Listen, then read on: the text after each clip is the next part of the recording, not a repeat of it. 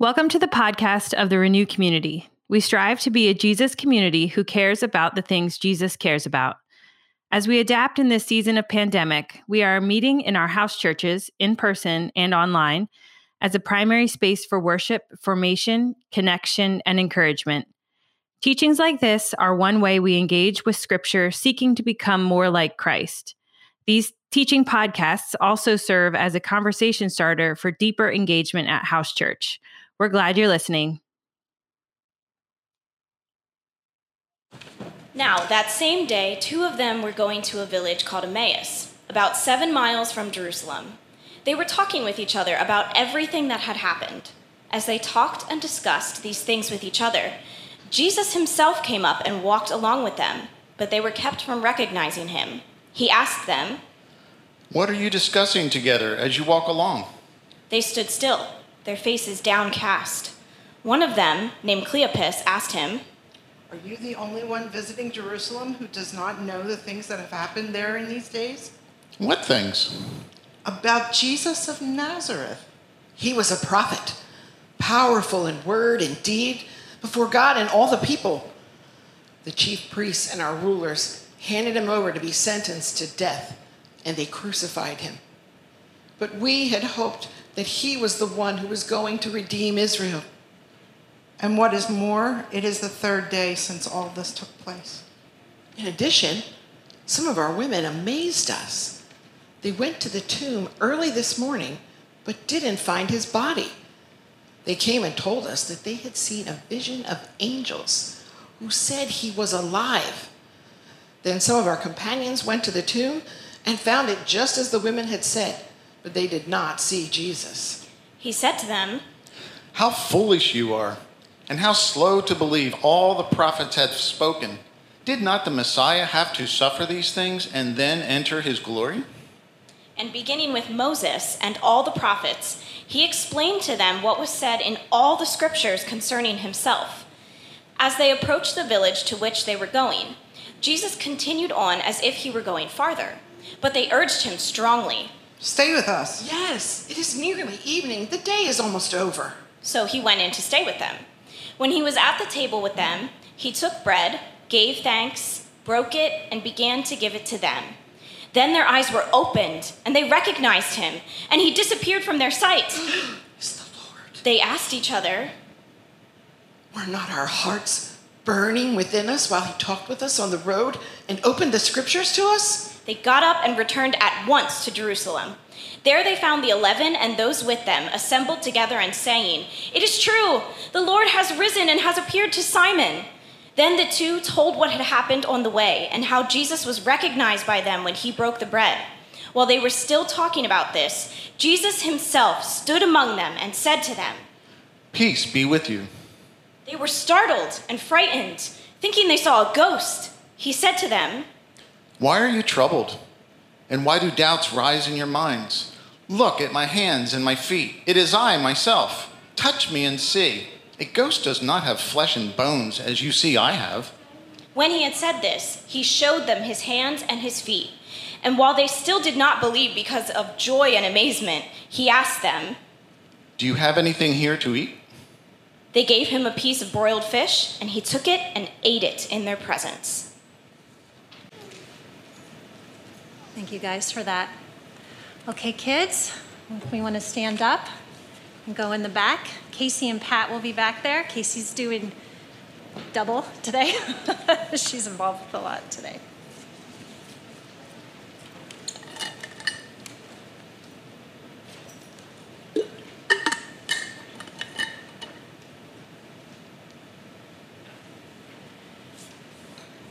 When do you feel the most alive?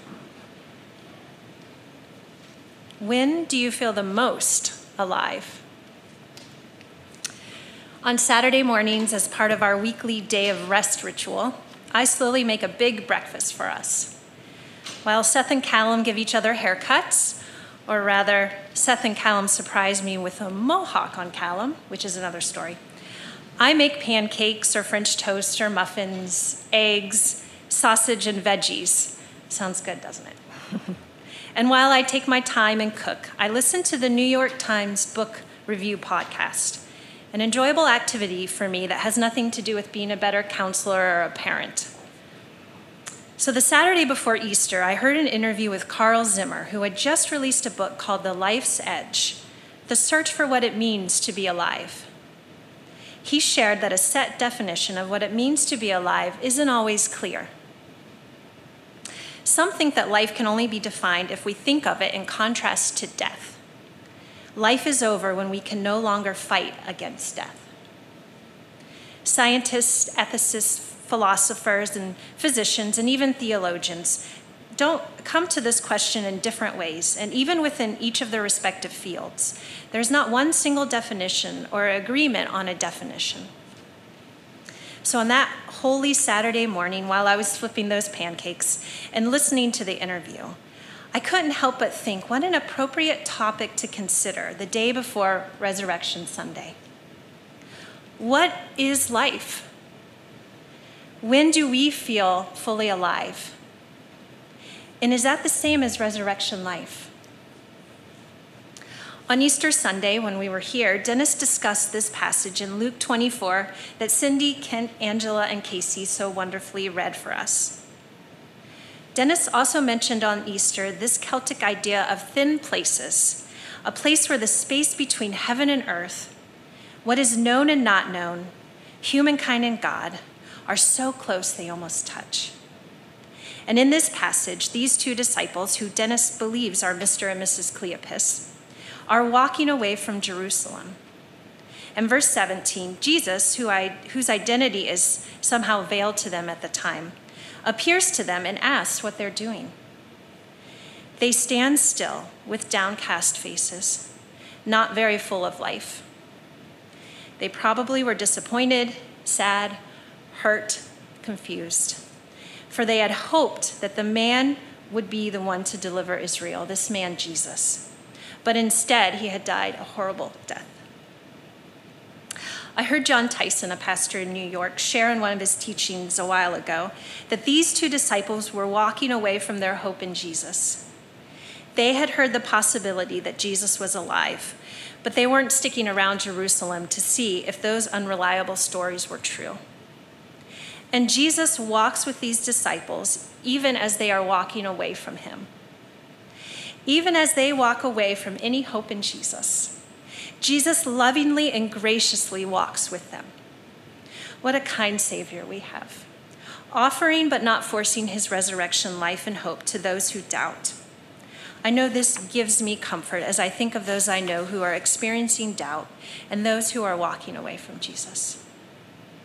And then Jesus and the disciples start to talk on this road. And on their, on their travels, they experience a very thin place. Have you ever experienced a thin place in your sorrow and in your grief? I'll share a key story in my life that's the reason that I'm here now. When I was 16, I was transported to a hospital room, confused and unsure what was happening. I was in the room with my mom when she died. It was a sudden and traumatic death. And it's hard to believe that it happened over 23 years ago. And please know that God has done immense healing in my heart so that I can share this story with courage and just a little bit of ache today. In that hospital room, in that thin, thin place, when I was 16, the passage that I was divinely led to and I read out loud was 1 Corinthians 15, and you may be familiar with that. I won't read all of it, but let me read a brief section. Then, when our dying bodies have been transformed into bodies that will never die, this scripture will be fulfilled. Death is swallowed up in victory. O oh, death, where is your victory? Death, where is your sting? This passage makes reference to the passage in Isaiah that Stephen read to us during this call to worship. And as I read this passage over and over in that hospital room when I was 16, it was my deep longing and call for resurrection life. In that moment, I didn't desire mere happiness or mere comfort. I longed for resurrection life. And I felt so very sad and yet hopeful at the same time, and I can't explain that all.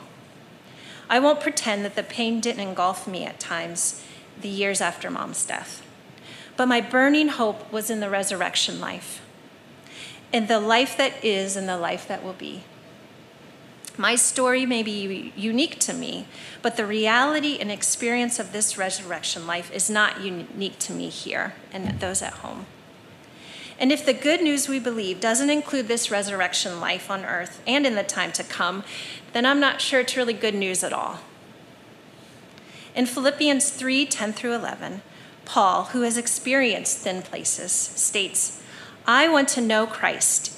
Yes, to know the power of his resurrection and the participation in his sufferings, becoming like him in his death, and so somehow attaining to the resurrection from the dead. Do you feel a burning in your heart when we talk about this resurrection life? Just like the disciples experienced?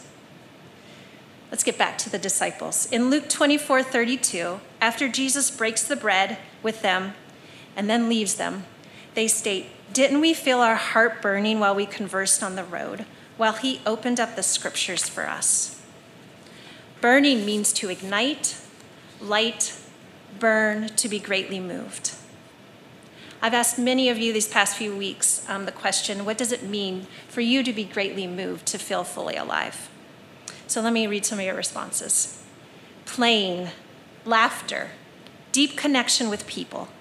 When my senses are aware and I'm outside, sacred spaces, slowing down and practicing the sacrament of the present moment, being directed toward wonder and awe, moving, gardening.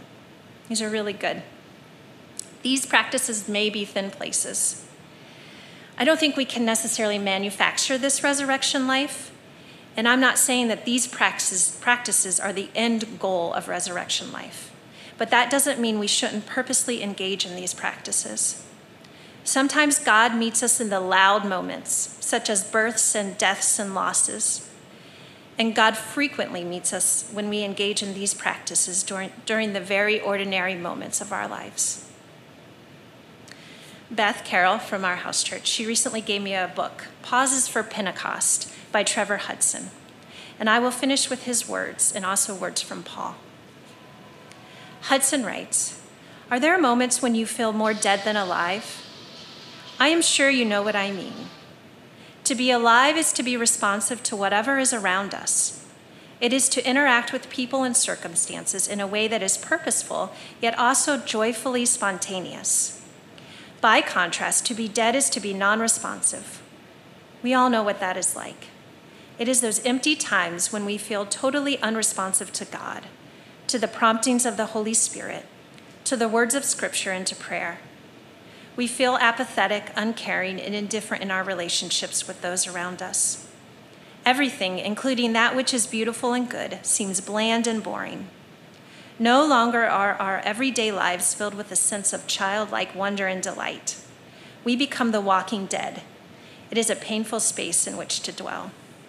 But in Ephesians 2 4 through 5, Paul states, Because of his great love for us, God, who is rich in mercy, made us alive with Christ, even when we were dead in transgressions. It is by grace you have been saved. God alone, the giver of life and the conqueror of death, can deliver us from our spiritual deadness. This happens as we run toward the resurrected one, open ourselves to his life giving breath, and courageously make choices for life day after day. God is not hugely concerned about whether we are religious or not. Rather, what matters to God and matters supremely is whether we are alive or not. How do you respond? Will you come out of the darkness and into the light? For you are no longer slaves, you are daughters and sons. Thank you for listening to the podcast of the Renew Community. This in no way should replace the formation within a community of Jesus followers. If you are looking for a church, would like more information about Renew, or would like to give financially to this ministry, check out our website at renewcommunity.org.